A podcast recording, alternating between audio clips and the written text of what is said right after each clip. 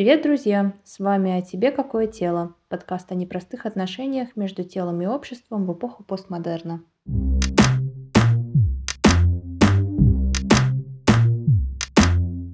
Я Настя, пишущий редактор медиа Body От, частью которой является этот подкаст. В нашем проекте мы рассказываем о теле как социальном феномене, освещаем неоднозначные темы и собираем мнения. Два раза в месяц мы собираемся в редакции или приглашаем гостей. Сейчас мы хотим следовать именно такому формату – обсуждать неоднозначные темы командой и разговаривать с экспертами или просто интересными людьми. В сегодняшнем выпуске участвует Ваня, соведущий нашего подкаста, и психолог Аня. Привет, друзья! Привет! Привет! А, сегодня мы хотели поговорить с Аней о самозаботе, тема актуальная всегда, но сейчас она как будто особенно актуальная в связи с последними событиями. Как считаешь, Аня? Да, я думаю, эта тема актуальна вообще всегда, действительно. А, и что ты имеешь в виду под последними событиями? Да, и у меня еще здесь кот тоже, видимо, хочет э, очень присоединиться к теме э, подкаста, потому что он как самый главный забо- заботующий и заботливый о себе. Вот, поэтому не знаю, как мы с этим будем обходиться, но я думаю, что-нибудь придумаем. Да, сейчас э, во время постковида и во в разные социальные какие-то волнения, э, конечно, эта тема актуальна. А у нас разве у нас разве настал постковид уже? Ну, уже вроде бы настал. Хочется в это верить. По крайней мере, у нас, ну, в России нет таких ограничений, как за границей. И мне кажется, это точно сказывается на какой-то нашей активности, потому что у меня есть и знакомые, и я работаю с людьми, которые живут в других странах. И, конечно, локдаун очень серьезно сказывается на теме, ну, вообще самоощущения, а, отношения с самим собой, со своим окружением, с работой. И особенно э, тема заботы о себе, внимания к себе встает, ну, таким в главу угла. Вот. Ну, то есть, по-твоему, люди еще не до конца оправились от карантина и прошлого года, в принципе? Я думаю, да. Угу. А, вопрос э, такой. В принципе, прошлый год, наверное, показал, что самозабота это не привилегия, это на самом деле необходимость, но при этом Да. многие до конца не понимают, что в нее входит. Есть ли какое-то определение, может быть? А, знаешь, я не сторонник каких-то определений, потому что, согласно такой логике, получается, что есть как будто бы какая-то самозабота, подходящая для всех. Но мне кажется, это не так. А, вот мы как раз недавно с коллегой обсуждали этот вопрос, что а, то, что для меня в какой-то сложной жизненной ситуации является заботой, для нее это пытка. Мне, например, хочется побыть там как-то наедине с собой, послушать какую-то приятную музыку, принять ванну, выпить чай. А, а ей хочется участвовать в каких-то а, движухах, ходить на какие-то вечеринки, общаться с людьми. И, следовательно, если мне это будут предлагать, то ну, для меня это будет наибольший стресс. И, следовательно, для нее, если будут предлагать какое-то уединение, это тоже не будет забота о себе. Поэтому я как-то воздержалась бы от каких-то конкретных определений. Мне кажется, что, ну, если все-таки что-то такое очень широкое подбирать, то это то, что приносит вам удовольствие, то, что нравится. Это может быть все, что угодно, начиная от рисования и заканчивая э, просто какими-то прогулками по городу. Угу. То есть э, человек сам может определить, что для него значит забота о себе, и туда может входить все, что он посчитает нужным, я так понимаю. А, в принципе, да, но это если мы в широком смысле понимаем. Иногда а, для меня это было каким-то открытием, на самом деле, когда я в своей терапии столкнулась с тем, что забота о себе это еще не всегда, когда тебе что-то нравится, да, и ты вот хочешь это делать, и, ну, как-то идешь на это, да, а, но это еще иногда то, что тебе необходимо.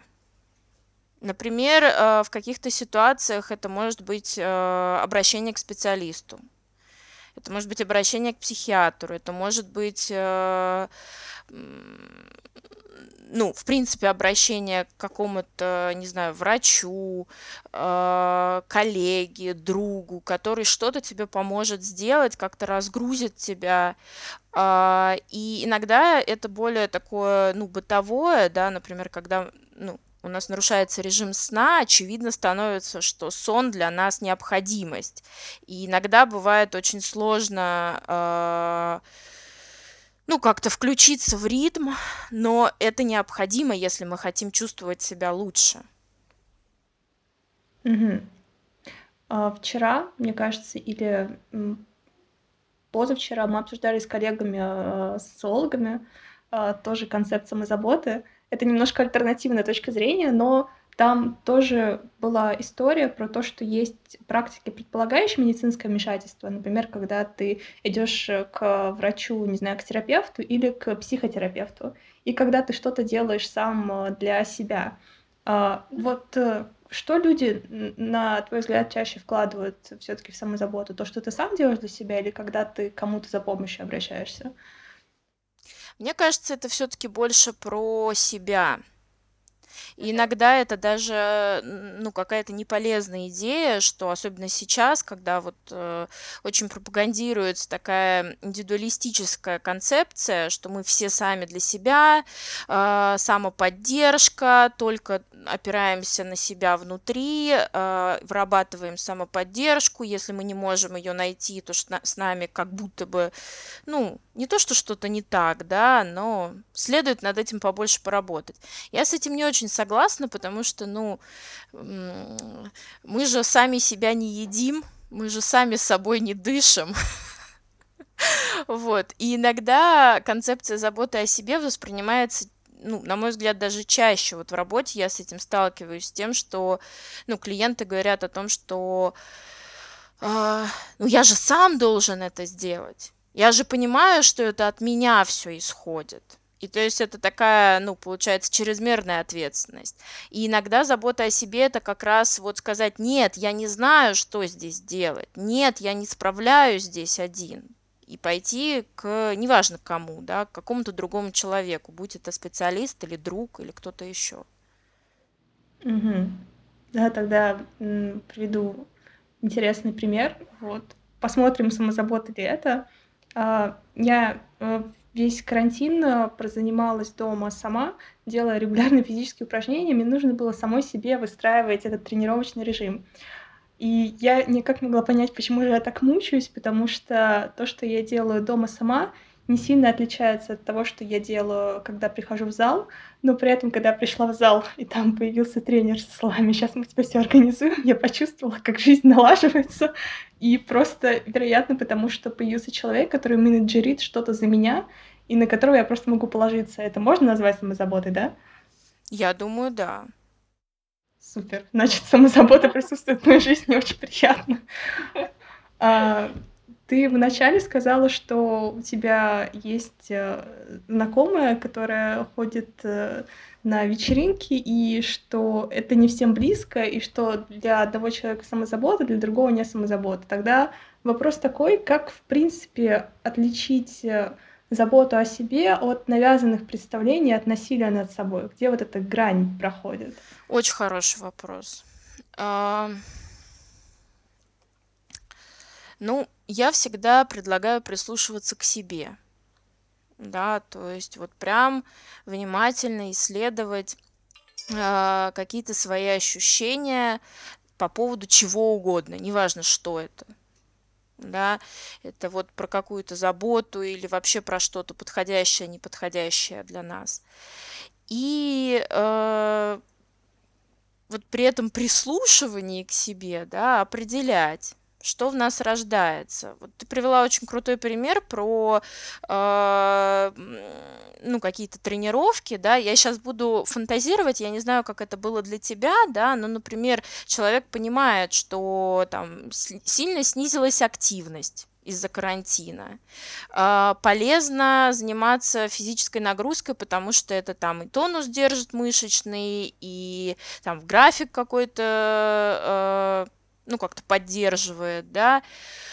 А, и, ну, для здоровья тоже полезно для выработки каких-то химических веществ и ну, общего тонуса, да. А, но для этого нужны ресурсы. Если человек вроде понимает, что это важно, что это правильно, что вообще-то ему это, ну, вроде как нравится, но он в какой-то момент начинает чувствовать, что для него это становится слишком напряжно, что он тратит ресурсов больше, чем он получает, то, наверное, какой-то звоночек о том, что а кому это правда надо, а что тебе здесь тогда нужно действительно, если тебе сейчас становится, ну, как-то тяжеловато. Но если вот, например, брать какой-то там более, может быть, простой пример, если я хочу принимать ванну, то если вдруг для меня принятие ванны становится, ну, я не знаю, каким-то сложным процессом, не знаю, например, мне так не хочется ее мыть перед этим, ну, вот прям вообще, то я как бы прислушиваюсь, да, это я сейчас хочу принять ванну, потому что это у меня просто привычка такая, и я вроде как знаю, что мне это помогает. Да, я в кавычки это ставлю.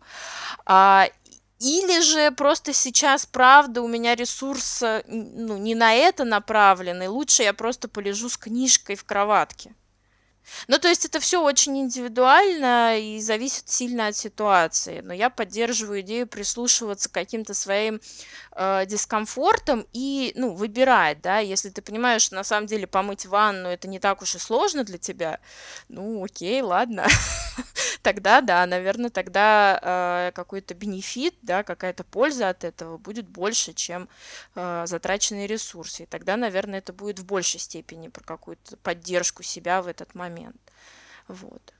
А можно такой, наверное, короткий вопрос? Я согласен, э, в общем, с идеей, что ничего особо универсального нету, но, может быть, ты из практики можешь найти не знаю, совет нашим слушателям или для нас самих, что можно попробовать, если ты только начинаешь этой темой увлекаться.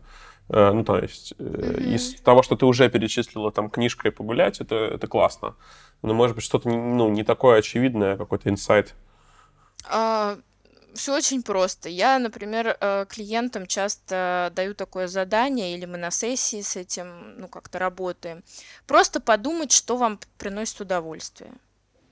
Это сложнее, чем кажется. Это, это иногда очень сложно. Прям очень. И я, э, ну, даю такую как установку, да, что это может быть вообще любое занятие. Неважно, это вы сидите и смотрите в окно на солнышко, а, или вы там, я не знаю, занимаетесь спортом, то есть, ну, степень какой-то активности этого занятия не важна. Вот просто прислушайтесь к себе, может быть, вспомните какие-то моменты, в которых вам хорошо, в которых вы получаете какой-то вот, ну, не знаю, какой-то такой вот заряд энергии или наоборот какое-то спокойствие, расслабление, вот что-то, что вам нравится. Иногда это бывает очень сложно, это правда.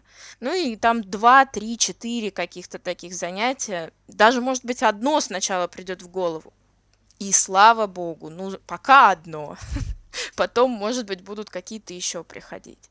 Это знаете, друзья, а, в недавнем мультике а, Pixar а, главной героиня девочка, еще не родившаяся душа должна была найти себе занятие по жизни, а, и оказалось, что ее занятием было то, что другие люди могли бы назвать э, тем, чем занимаются обычно в старости. Ну, знаете, гулять, сидеть на лавочке в парке. Вот очень, очень сейчас пришло в голову это после того, что ты сказал, приносит удовольствие, не затрачивает много энергии.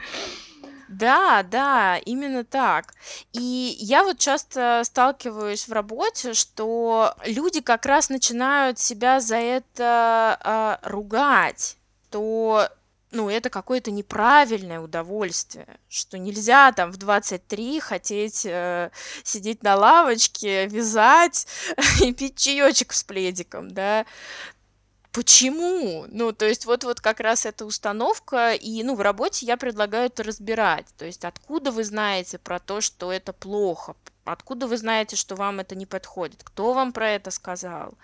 И, ну, если человек соглашается с тем, что, ну, может быть, это не всегда, да, может быть подходящим вариантом для него, ну, окей. Если он соглашается все-таки на том, что нет, я все-таки буду стоять на своем, надо ходить на тусовки, э, в 23 сидеть с вязанием это плохо, окей, ну это твой выбор, да, но я просто вот за эту осознанность какую-то, за осознанность выбора. Угу. Ну, то есть э, забота — это по большому счету то, что ты сам для себя выбор, и в этом выборе ты уверен. И это может быть все что угодно получается. Ну, я думаю, да. Правда, меня э, немножко смущает слово уверен. Иногда, ну, я сейчас как-то к себе прислушиваюсь, да. Мне иногда кажется, что я не всегда могу быть уверена в чем-то, когда я что-то, ну, выбираю для себя в качестве какой-то заботы. Наверное, как раз из-за того, что вот я начинаю сомневаться, а правда ли мне сейчас это может помочь, а правда ли я смогу там, ну, как-то без этого или не смогу без этого, да. Вот. И это скорее такой... м, Меня смущает, наверное, как будто бы это какая-то константа. Ну, то есть, типа, вот я точно знаю, что мне это подойдет, и все. Для меня это какой-то процесс. То есть я могу пробовать, и мне может подходить и не подходить. И если я чувствую, что мне что-то не подходит, что-то мне не нравится сейчас, вот, ну, как я, например, привела пример с ванной, да, я знаю, что я люблю принимать ванну, но иногда, возможно, это будет слишком напряжно для меня. И тогда я выберу что-то другое. И поэтому это не какая-то уверенность, потому что вот, ну, для меня это что-то такое. Это уверенность такая, знаешь, уверенность в моменте. М, Поняла. Я тогда задам вопрос, который, наверное, относится непосредственно к тематике медиа, потому что а, самозаботу, особенно сейчас, очень часто ассоциируют э, с а, ментальным здоровьем, вот, э, и про физическое говорят обычно в контексте спорта или каких-то вещей, связанных с активным движением. Но есть, наверное, какие-то полезные телесные практики, которые могут помочь ну, много кому, не только тем, кому, в принципе, интересна физическая активность как таковая. Но что ты имеешь в виду под телесными практиками? Ну, например, есть такая штука, как embodiment, которую э, пытаются развивать, я так понимаю, на Западе достаточно активно. И я не очень понимаю, что с ней происходит в России, если честно, насколько она у нас развита, насколько не развита. Я честно признаюсь, я тоже не очень знаю. Это не моя сфера компетенций, но я знаю людей, которые этим занимаются. Мы как-то на эту тему с ними, правда, не очень, ну, как-то общались, да. А, просто телесных практик есть огромное множество, даже среди вот э, той же терапии. Это может быть как раз вот embodiment, это может быть телесная терапия, это может быть а, Э, танцевальная терапия, и даже э, видов телесной терапии ну, много разных. Есть всякие дыхательные практики, медитации, ну, то есть огромное количество всего.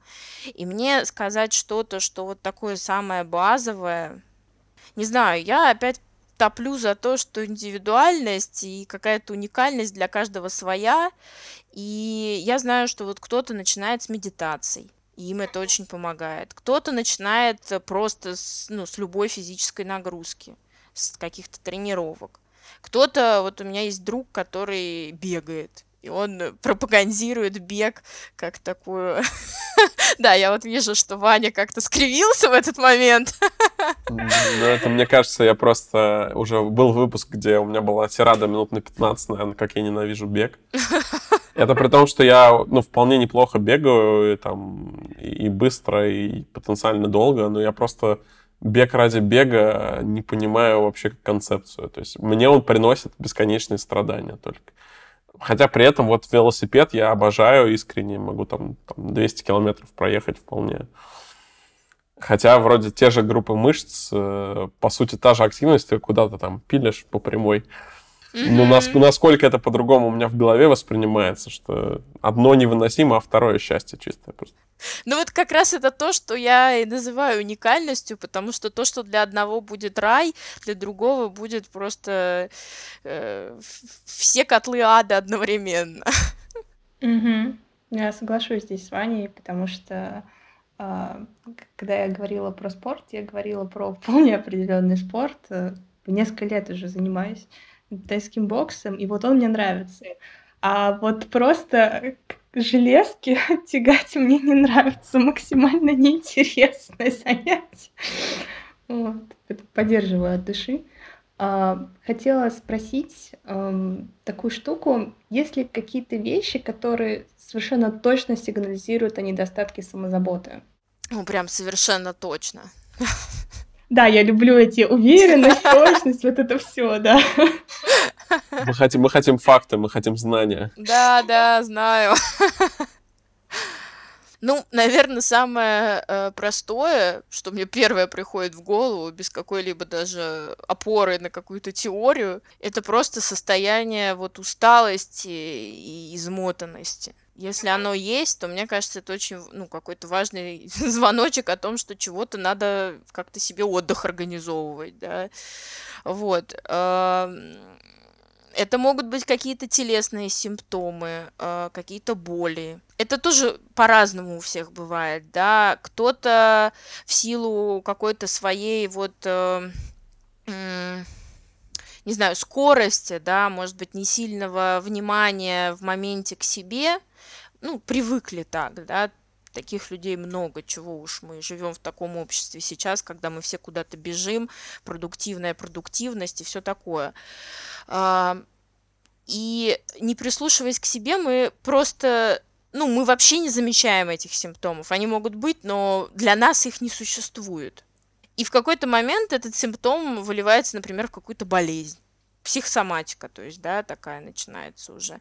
И в этой ситуации, ну, это прям такой уже бой в колокол практически. Я вот про себя это точно знаю, что я, у меня тоже такое бывает, и когда я заболеваю, э, я частенько это делаю, ну, не просто так, как будто бы. То есть это такой способ, как бы вот поставить все на паузу, так принудительно, типа дать себе отговорку. Знаете, у меня тут вот температура, я не могу. И это, ну, это такой некий способ, да, он не хороший, не плохой, он такой, так вот человек так выживает, так себя в этот момент поддерживает. Другой вопрос, как какой, э, ну, какие последствия от этого уже будут. И мне кажется, если такое, ну, случается, то очень важно, не обязательно, конечно, сразу нестись к психологу, но, по крайней мере, разобраться со своим симптомом. То есть все-таки, если мы встречаемся уже с каким-то физическим ответом организма, телесным, то мы идем к кому? Мы идем к врачу. И это тоже будет забота.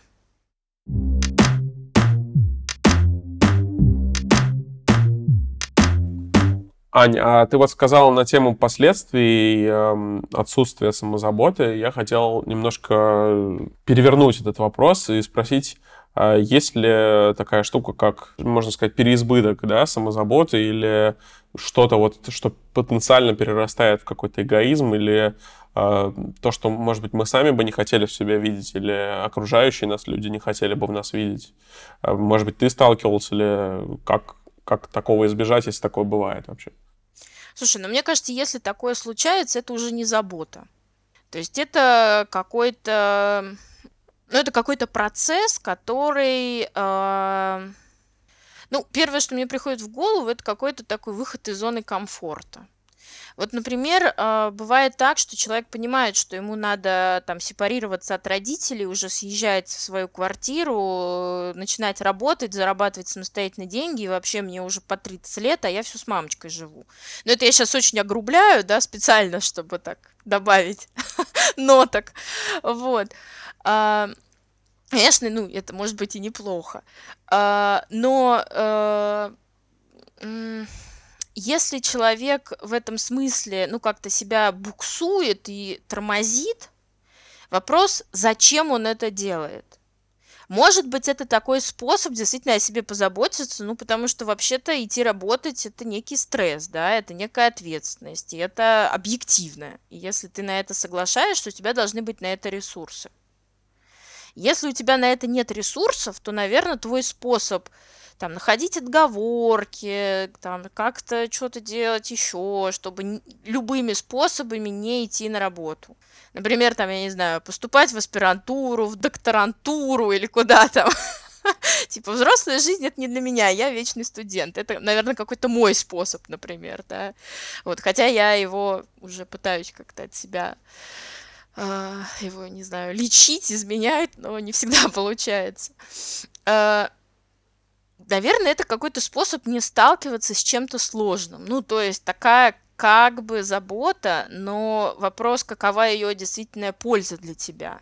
Вот, поэтому насчет эгоизма, ну, мне кажется, это э, если человек ну, слушайте, эгоизм, я не хочу немножко заползать в эту тему, потому что, мне кажется, это вообще отдельная как какой-то блок, про который можно очень много говорить. Ну, мне в целом кажется, что вот момент, который ты сказала про пример со, с вечным студентом, да, с аспирантом, который не съезжает от родителей, это и есть некоторый эгоизм, где ты э, ну, пользуясь там чужим домохозяйством, да, или родным домохозяйством, но не своим собственным, какие-то личные интересы продвигаешь в этот момент. Это, наверное, будет самое близкое из того, что мы можем увидеть достаточно часто. Да. Ну, в, в, в этом моменте, да, если твоя забота о себе как бы плохо развита, да, ты на эту тему не думал, но ты в такой ситуации, где другие люди о тебе заботятся, где э, люди вокруг тебя, ну, по той или иной причине, да, потому что им хочется, или потому что их заставил, в твою сторону, там, на, тебя тратят какие-то ресурсы, тебе там готовят, тебе стирают и так далее, просто с тобой гуляют, проводят время. А можно ли э, как-то сказать, что это одно другое заменяет, а, и, ну, как бы, если ты в себе не чувствуешь достаточно сил, чтобы самому этим заниматься, можно ли сказать, что это как бы second best, или это вообще другое, и в любом случае надо учиться в себе развивать какой-то этот навык? Отличный вопрос, и спасибо тебе за него, потому что, ну, мне прям это как-то помогло свои мысли собрать, как раз то, что я и хотела сказать про эгоизм. Мне кажется, а, основная разница между вот тогда уж эгоизмом и заботой о себе, что все-таки в заботе о себе у тебя ответственность за себя самого. И даже если ты понимаешь, что ты в этой ситуации не справляешься, и тебе нужна помощь, это идет от тебя.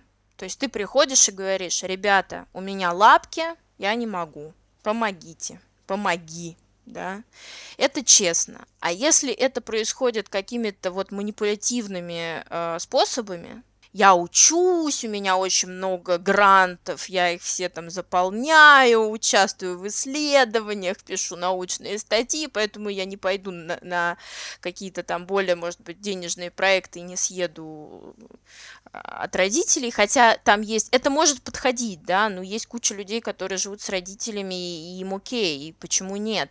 Но если в этом есть какой-то дискомфорт из серии там вечных скандалов и так далее, то что-то тут такое странненькое. Вот. А, и если это вот таким непрямым способом происходит, то есть что, ну, вы обо мне позаботьтесь, потому что я сам-то у меня лапки, я не могу. То есть это не признание своей, э, ну, зоны ответственности, а это наоборот такое вот, то, что а я ничего не знаю. Ну, иногда это может быть как раз про то, что я ничего не знаю, давайте решайте. Это моя граница здесь стоит, все. А иногда это как бы, что я вообще не знаю чего, как, ну, то есть такое какое-то совсем э, безответственное отношение к себе, к каким-то, да, своим ощущениям, ну и, возможно, да, к окружающим. У меня была сессия с, э, ну, там на учебной программе, я была клиентом, и со мной работал как бы терапевт, которого супервизировали, смотрели на его работу. И супервизор потом откликнулась на мою работу. Я говорила про свое здоровье, что я очень переживаю, что у меня там есть одна проблема со здоровьем, которую я боюсь решать, потому что это, ну, там нужна небольшая операция, а я боюсь. Вот, но я хочу ее решить, потому что я чувствую, что мне это нужно, да, и все такое. И вообще это все было связано с тем, что, ну, мой очень близкий родственник, он как бы не заботился о своем здоровье совершенно, и это привело к самым печальным последствиям, которые могли быть. И на мою работу, на мои чувства, да, а, супервизор потом откликнулась и сказала, что Аня, ты понимаешь, что то, что ты заботишься о себе, ты таким образом заботишься о своих близких. Потому что то, что ты берешь ответственность за свое здоровье, это значит, что твоим близким не нужно будет потом с тобой, там, я не знаю, как-то... Классно. Я даже про это немножко не думал.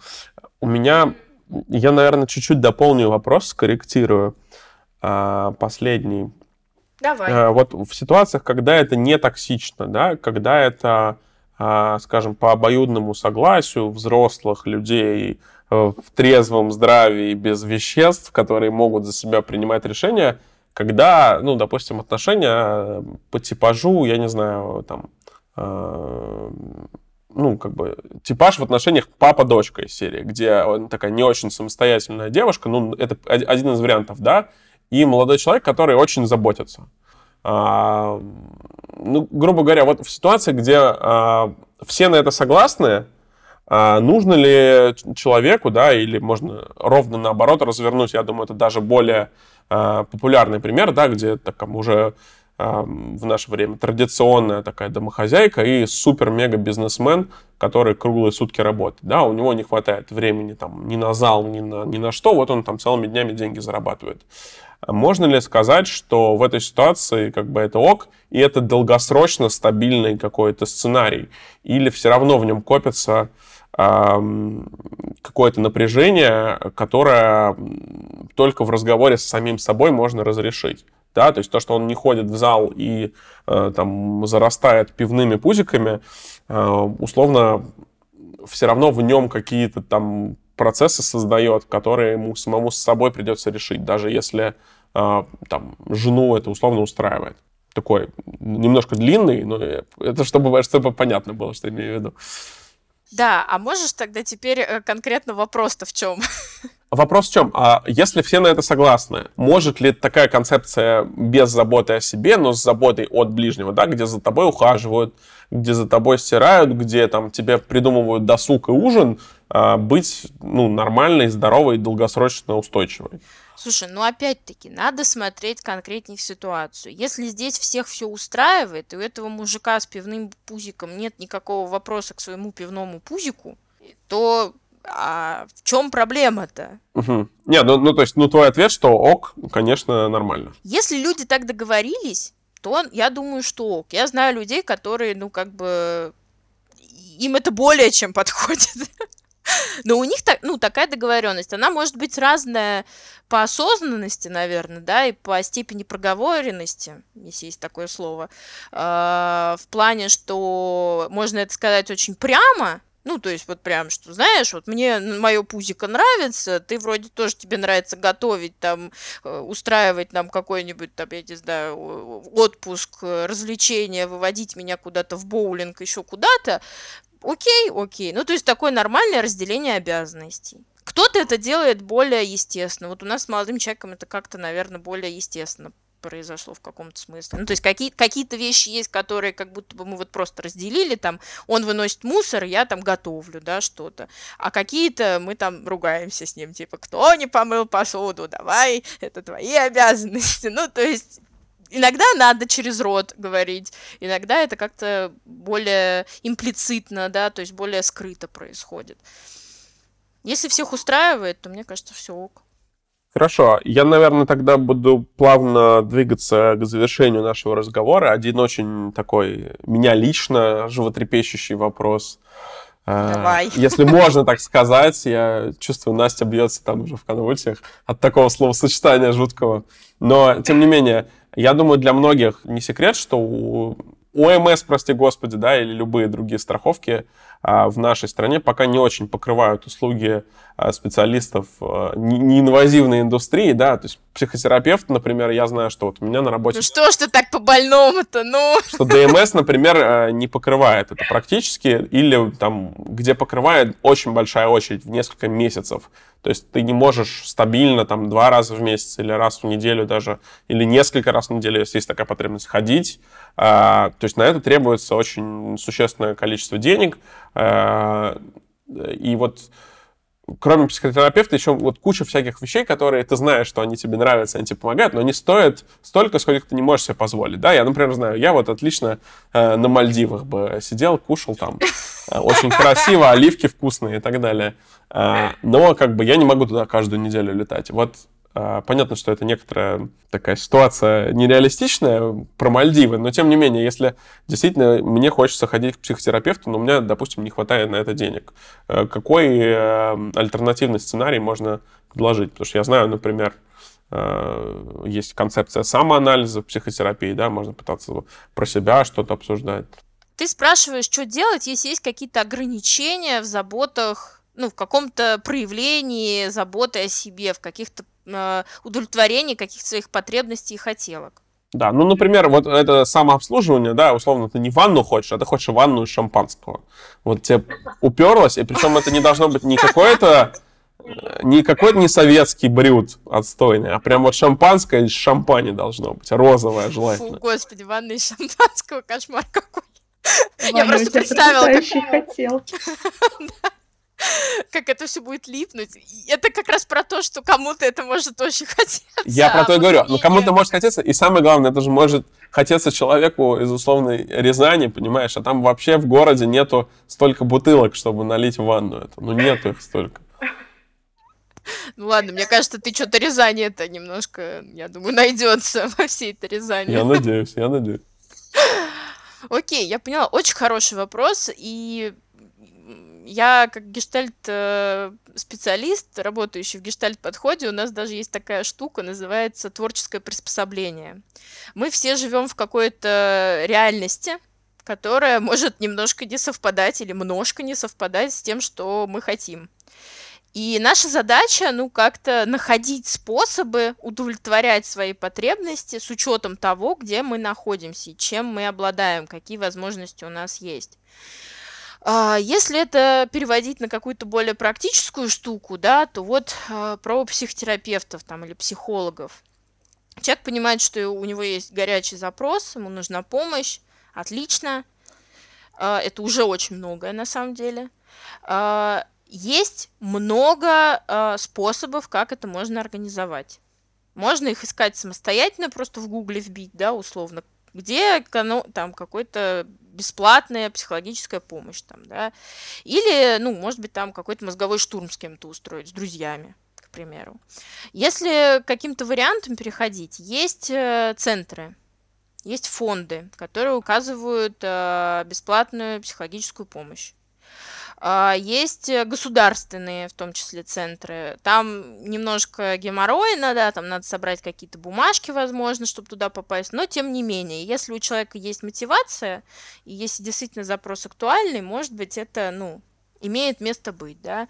А, я про себя могу сказать еще, конечно, такую, ну, область, где много терапевтов, это начинающие психологи, которые берут за работу 500-300 кто-то вообще за бесплатно готов там за аренду кабинета, например, работать, да, а, для того, чтобы они нарабатывают себе практику, это отличный способ. Да, они не гуру психологии, но есть исследования, которые показывают, что на самом деле а, эффективность молодых специалистов даже выше, чем у более опытных коллег. Почему? Потому что молодые специалисты часто впрягаются в запросы, с которыми они по неопытности, э, ну, как бы берут так на вызов. О, ко мне пришел суицидник, я с ним смогу, я, я смогу ему помочь. И иногда это срабатывает. Потому что вот это вот желание как бы включиться в человека, да, что-то сделать, иногда это, ну, один из самых главных способов, который срабатывает. Это вот это человек начинает чувствовать, что его поддерживают, что у него есть кто-то, кто за него болеет, переживает, и вообще-то кому-то на него не все равно. Это сейчас ни в коем случае не инструкция к действию, там, никаким молодым специалистам и, и тем людям, у которых есть какие-то сложности, идти именно вот к ним, да, все-таки прислушиваться к себе и выбирать в вашей ситуации с вашими ресурсами какие-то варианты. Скорее всего, тот вариант, который вы выберете, он, ну, будет лучше, чем, может быть, ничего, да. Хочется в это верить. Да, я вижу, что Настя хочет что-то спросить. Да, я хочу, на самом деле, задать вопрос по поводу тех вещей, которые можно сделать для себя. И многие, на самом деле, э, ведут достаточно активно дневники как способ самоанализа. Я хотела спросить, насколько это вообще эффективно, на твой взгляд. А другая вещь, э, сейчас же довольно много литературы которая написана психологами и так далее. Допустим, у меня есть подруга, которая у нее э, была довольно длительная терапия с психотерапевтом, вот, потом она перестала к ней ходить, но сейчас она читает книжку по когнитивным искажениям и просто в восторге говорит, как будто сама себе провожу сеансы. Вот, видимо, это тоже эффективно получается тогда. А, слушай, да, в каких-то ситуациях, конечно. И я сама очень, ну, как-то это продвигаю. Есть действительно много хорошей, не вот это вот эзотерика, которая почему-то оказалась в разделе психологии в книжном, а нормальные научно-популярные книжки по психологии. Я очень за это топлю, что их сейчас, правда, много разных, и они, правда, хорошие. Конечно, читайте, если нет возможности обратиться к специалисту, ну, господи, лучше уж, конечно, хоть что-то, да, лучше книжку купить, скачать где-нибудь бесплатно с какого-нибудь торрента ради бога. вот. Да, я сейчас не пропагандирую пиратство, конечно, но как бы если, если уж так приспичило, ну, выживаем как можем, что уж поделать, да, наверное, это не очень хороший совет, но так. Да нет, я думаю, отличный совет на самом деле, потому что подкаст это бесплатно можно слушать, мы не можем... Подкасты, конечно, сейчас столько вообще ресурсов, подкасты, причем разные, про многое, про разное, про ментальное здоровье, много блогов в Инстаграме, огромное количество блогов клиентов, которые рассказывают о своих сложностях. Это такая, получается, группа поддержки, есть терапевтические группы. И если у вас нет возможности ходить на эти группы, то ну, ищите сообщество в, в интернете, да, где вы сможете как-то себя безопасно проявлять. Я вот очень люблю читать блоги, ну, в Инстаграме в основном, э, клиентов, которые рассказывают о своем непростом пути Э, ну, наверное, даже исцеления какого-то, да, и это очень и вдохновляет, и показывает, что люди тоже вокруг тебя живые, и у них тоже могут быть какие-то сложности, вот. Э, поэтому однозначно. Но самоанализом тоже я поддерживаю идею какой-то аккуратности, потому что, ну, людям, человеку нужен человек. И иногда вот то, что ты можешь получить от общения с человеком, ты можешь это получить только от общения с человеком. И тоже важно про это понимать.